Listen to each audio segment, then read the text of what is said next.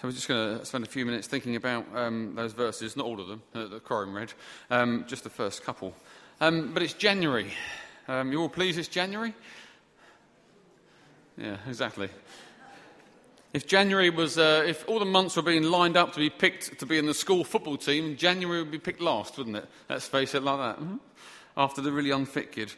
Uh, January is probably the least popular uh, month of the entire year. And uh, after all the fun and games of Christmas, uh, most people struggle to know how to get back in uh, to regular life in January. A lot of people um, make silly mistakes and join a gym.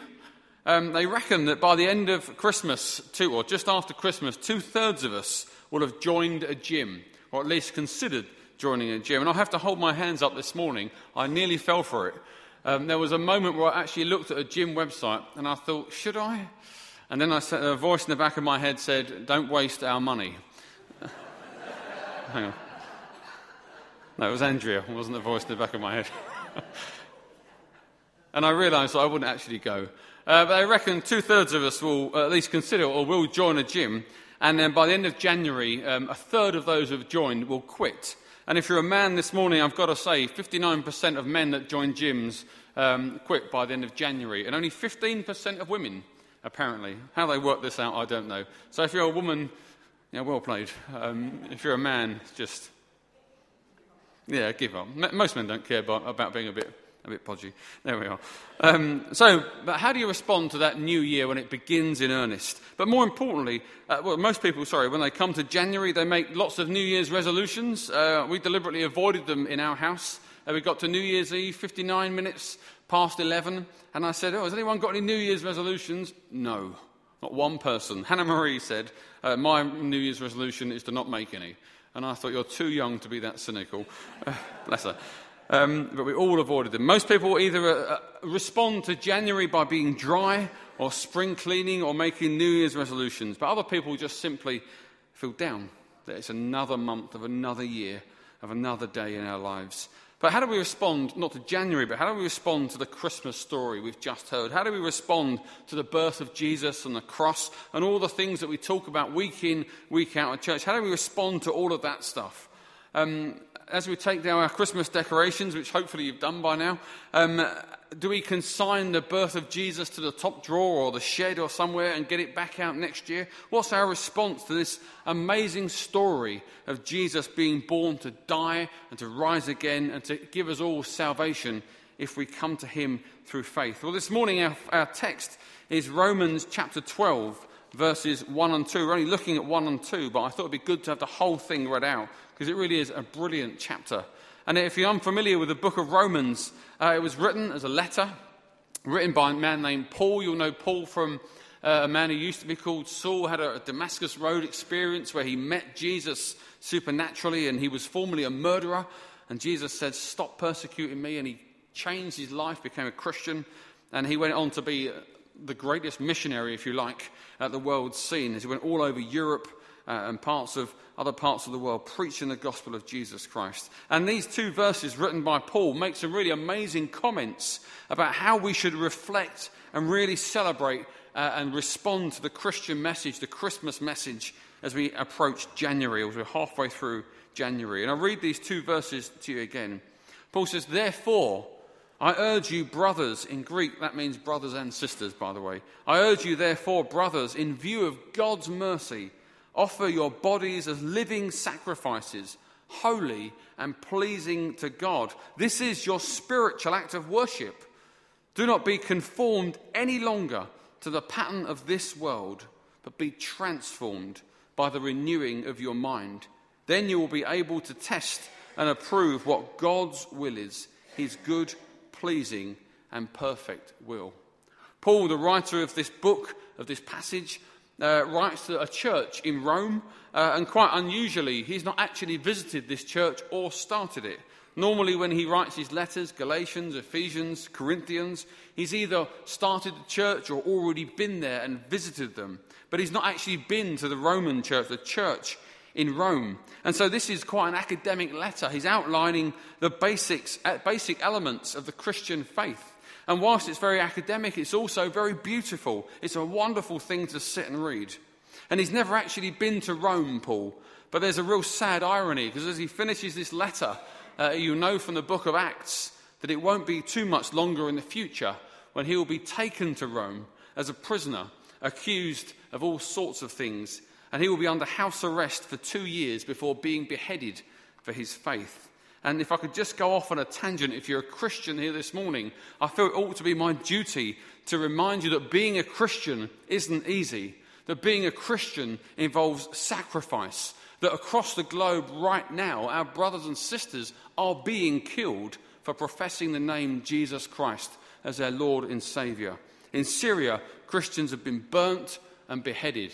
Lots of people have sadly suffered the same fate, but often people are picked on and targeted because they follow the King of Kings and the Lord of Lords. Our faith isn't something that we just have nicely with us to make us happier.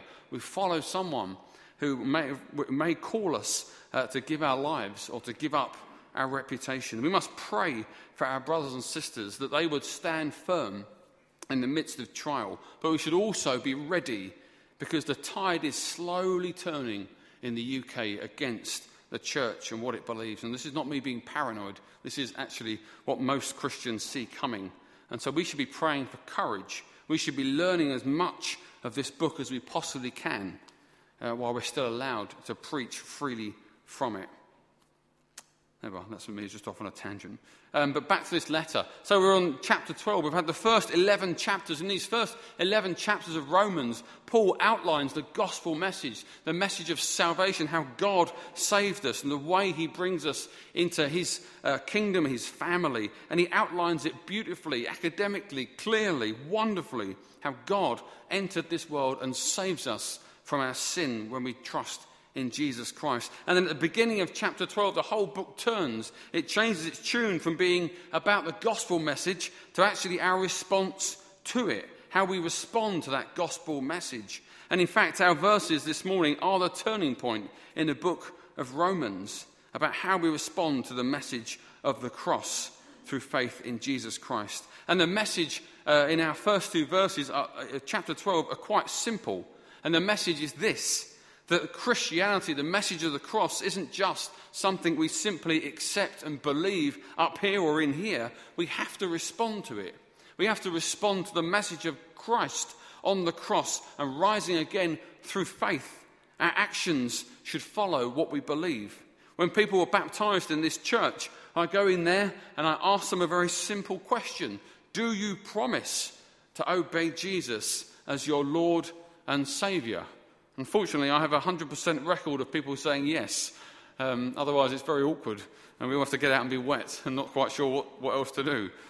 But Romans is asking that same question. After 11 chapters of going through what salvation really is, the unsaid question is Are you going to respond to this? What's it going to look like in your lives? Are you ready to live 100% for the King of Kings and the Lord of Lords? Because every relationship needs a response, doesn't it? In fact, if you're in a relationship where there isn't a response from either side, then it's a relationship in crisis. Whether it be a marriage or a relationship between parents and kids, or a business relationship or leadership. Can you imagine a healthy relationship where one partner takes, takes, takes, but never gives in return? Never says, I love you, or never says anything nice, or shows any kind of loving uh, gesture in return just takes but never gives. Can you imagine a, a family life where parents give, give, give, and kids never say thank you? Maybe you can. Uh, I can't. Um, we're like the Waltons in our house, um, at least in, in, here anyway. In fact, we've got a lovely sign in uh, our bedroom, which no, none of you would have seen, obviously. And it says, uh, as a mum whispering to her child, shh, as far as anyone knows, we're a normal family. And that's true for us, just so you know. But every relationship on earth that you're in demands a response, not just taking. And God is exactly the same. You're in a relationship with God through Jesus Christ, and He demands a response from us, not just simply to believe and live as we want, but to respond to the fact that He sent His only Son. And so let's start with verse 1. It starts with the word therefore. And uh, that word, therefore, takes us back to those 11 chapters, but particularly it takes us back uh, to verse 33 to 36 of chapter 11. We've got this lovely sort of poetic doxology that finishes off the first half of the book. And it says, Oh, the depth of the riches of, of the wisdom and knowledge of God, how unsearchable his judgments and his paths beyond tracing out. Who has known the mind of the Lord? Or who has been his counselor? Who has ever given to God that we should repay him. For from him and through him and to him are all things. To him be glory forever. Amen. And just that verse, verse 35, who's ever given to God, really is kind of sets us up for these first two verses because the truth is, despite what Paul writes, offer your bodies as a sacrifice to God. He's already said, but you can give nothing to God that God wants. What could I ever give to God that God would say, Oh, good, thanks, I needed that. It's ridiculous, isn't it? Oh, Lord, here's some money. I've got it all. Well, here's some of my time, and I've got that as well. What can I ever give to God that a perfect, holy, complete being who rules the universe hasn't already got perfectly? At Christmas, we sing, um, well, some people sing Little Drummer Boy. And uh, if you want to do the parumpa pum pum bit, you can. Feel free to let yourselves go. Um, and he says, Little baby, no, right. Um, it's the wrong time, wasn't it? Sorry, at the end of the line. Sorry. Um, I'm a poor boy too. No, don't worry, let's not do that. That's just, that's just a bit too cheesy for church, isn't it? And he says, I've got no gift to bring that's fit for a king. And he just plays his drum, because that's all he's got is his ability to serve this little baby. And then in the bleak, bleak midwinter, um, we read there at the end of, I think it's verse 2 or verse 3, what can I give? And then the verse concludes, only my heart. Give him my heart. And really, what can I give God? Nothing. Except verse 1 and 2 of Romans chapter 12 my entire life. Offer my entire life.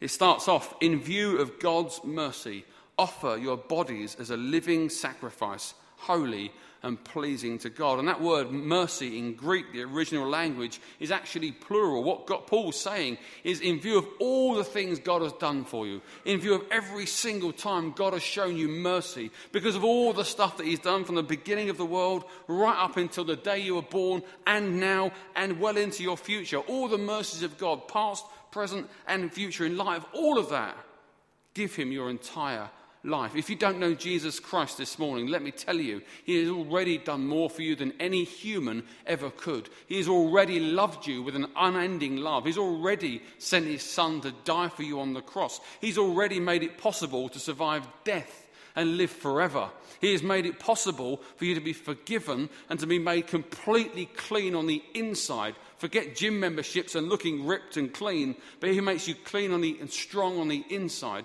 He's already done all that for you. All you've got to do is accept His Son, Jesus Christ, and it's yours. But He's already been working for your benefit and your salvation since before you were born. And so Paul says, in light of all of that, give Him your entire life as a sacrifice pleasing to God. And that is the secret of growth right there. Paul has spent 11 chapters pondering the salvation that God gave through Jesus. And he just says, God, take everything. If you want to grow as a Christian this morning, if you know Jesus as your Savior, the secret of growth is this to ponder the cross every day if you live in light of what Jesus did for you at the cross and the empty tomb, then your life will be completely different. Your faith will be strong, your priorities will be correct, and your fear will vanish because you will know the King of Kings properly. That is the secret of growth. Paul says we must offer our lives in response to this cross. And when we do those things that are right and good as Christians, we don't do them to make ourselves right with God. We do them in response to what God's already done for us. He goes on, he says, offer your bodies as living sacrifices. And it all gets a bit like that at that point.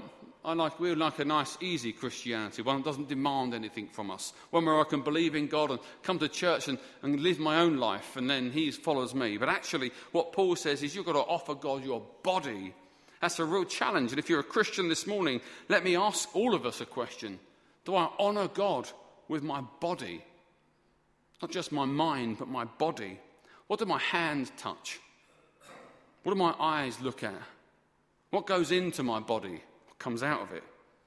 Does this thing that is physical honor the King of Kings? Would Jesus do it? Do I use my body in a Christ like way? 1 Corinthians describes our bodies as temples of the Holy Spirit. Imagine that a temple where God's Holy Spirit dwells. That's your physical body. So it isn't just enough to be spiritually healthy. The Bible says your body is a temple. We must treat it as such as well. But it's not just about physical bodies. Paul uses a word that is, again, in Greek, actually refers to the whole of a person. It's not just your physical body, it's your mind, your priorities. Everything, Paul says, is to be offered to God. What he says is when you know about the cross, you should give God everything you have. Physically, mentally, spiritually, everything should be at God's disposal. Or maybe you sit here this morning and you think to yourself, that's a bit unreasonable, isn't it? That's a bit unreasonable. My career, is that to be put under God for Him to use? Yes. My money? Yes. My time? My me time? Hang on. Is that God's as well? Yes. Everything is God's. And you might think to yourself, well, that's unreasonable. I already come to church on a Sunday, and I attend a small group, and I come to some prayer meetings. Surely that's enough. I like to have a bit of time for myself, but Paul says everything is God's not half and half. That's unreasonable, surely. But What's really amazing, what I love, is I think Paul was secretly a bit British um, all those years ago. Because he says at the end of verse 1 Holy and pleasing to God, this is your spiritual act of worship. And it's here that I realize that he was secretly British. Um, because that word spiritual, for spiritual act of worship, that word spiritual can be translated reasonable what a way to completely rob the whole thing of any sort of oomph. It's reasonable, yeah. And so, just when you think it's unreasonable of God to take everything I've got, Paul says, No, no, I've been looking at the cross for 11 chapters. It's really reasonable to give him the lot, actually. I watched um, Schindler's List a few months ago, and it's uh, one of my favourite films, actually. And there's a wonderful moment at the end. If you don't know the story, he's a, he's a, a German, I think, and he and he helps loads of Jews escape. He has a factory, and he basically makes himself bankrupt, um, employing Jew, Jews to get them out of concentration camps. And there's this wonderful part at the end of the film where um, they all come out of the factory and they surround Schindler, Oskar Schindler. And he looks at them all, and they're sort of clapping and they're cheering him on. And the man almost breaks down. He's overwhelmed with emotion, not because he's done a brilliant thing and he's really pleased with himself, but because of two things. He notices a pin on his jacket. And he says, I'm an idiot. Why did I keep this pin? It's worth two Jews. Then he looks at his car and he says, Why did I keep that car? I should have sold that. That would have worth 20 Jews. I could have saved more. I could have done more. Because in light of what had gone on, he realized he should have given it all. And it's the same with the cross. Let me put this message in human terms. Imagine that um, you committed a crime. Imagine we lived at a different time in history and uh, they still had a death penalty. Imagine we lived at a time where they hung people for their crimes. And, uh, and you'd committed a crime. I won't pick on anybody. Um, just in case you have committed a crime and it makes you feel uncomfortable. Um, but you've committed a crime and you go to court and the judge looks at you and the judge works it through fairly, correctly, and according to the law says you're guilty. You're going to be hung by the neck until you are dead. You've got nothing you can say. You are guilty. And according to the law of that time, you deserve to die. And imagine then that you leave that courtroom and the judge is walking next to you. And as you get to the gallows, as you're about to walk up the steps, he does that. And then he does this. And his son walks up the steps, puts his head in the noose, and they kick the stool out and the son hangs there and dies. And then the judge turns to you and says, You're pardoned, go free. Now, imagine that for a second. What would your response be to that judge? Would you complain that he didn't do enough for you the next week? Or in three or four months' time, would you say, Well, he never is there when I phone him up? Or when I want something extra, he never does it. Or would you say to him, Oh, here's a few pounds, you can have that. That's paid our debt, isn't it? No, you wouldn't. You would say, I've got nothing that I can give you to make this debt equal. and I can never ever complain that you don't do enough for me ever again. In fact, what you would do is you would go to that judge, you would fall on your knees, and you would say, Everything I've got is yours. Every, and my entire life is forever in your service. Wouldn't you? Because his son had died for you. How much more then should we have the same attitude, Paul says, when God's only son was nailed to a cross for you and me so that we could go free? But this verse gets even more amazing. In Isaiah 64, verse 6, we're reminded that our righteousness is like dirty rags before God. And so, actually, when Paul talks about offering a holy sacrifice to God, the truth is, I can't offer anything. Nothing I've got is holy for God. Everything I've got is dirty, even the best bits of me. But because Jesus has already cleaned me up, when I offer my life to God, it becomes a holy sacrifice. And it's even more amazing to think of that. And so then Paul says to us as we enter 2016, there are excuse me, two ways that you can respond to God. The first is to offer Him everything. And the second, verse 2, is to not be conformed to the pattern of this world. Not just to say, God, here you can have it all, but to actually then dare to live differently.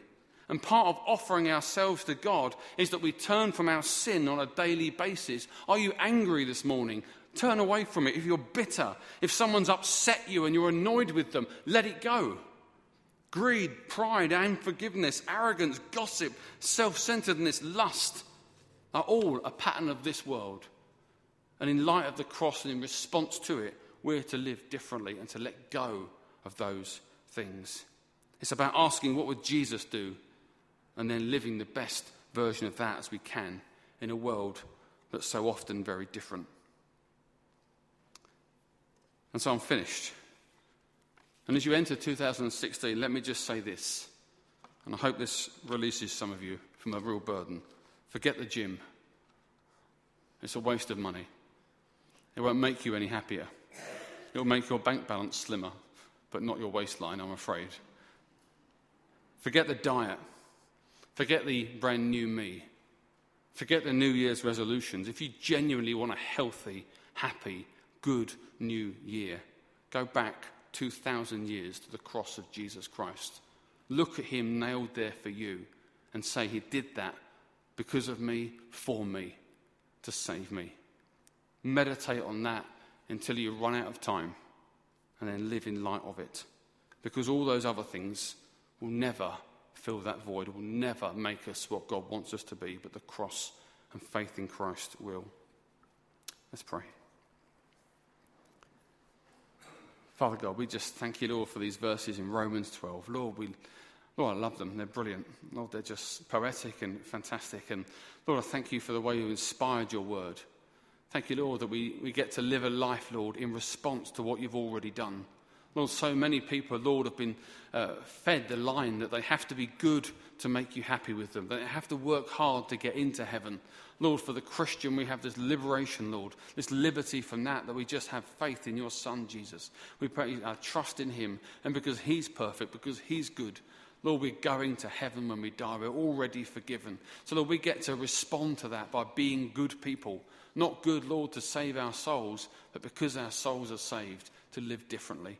And I pray this morning, Lord, anyone here that is feeling that kind of, you know, I must get down the gym, I'm going to be better, I'm going to try harder, that, Lord, they realise they're doing it in their own strength, that the only response to a, a depressing January is to go back to the cross, the greatest moment in history when God's King of Kings, his Son, was hung on a cross for each one of us, that if we believe in him, we do not die but have everlasting life. And Lord, I thank you for the effect in my life of knowing that Saviour and for the effect of so many here. And I pray this in Jesus' name. Amen.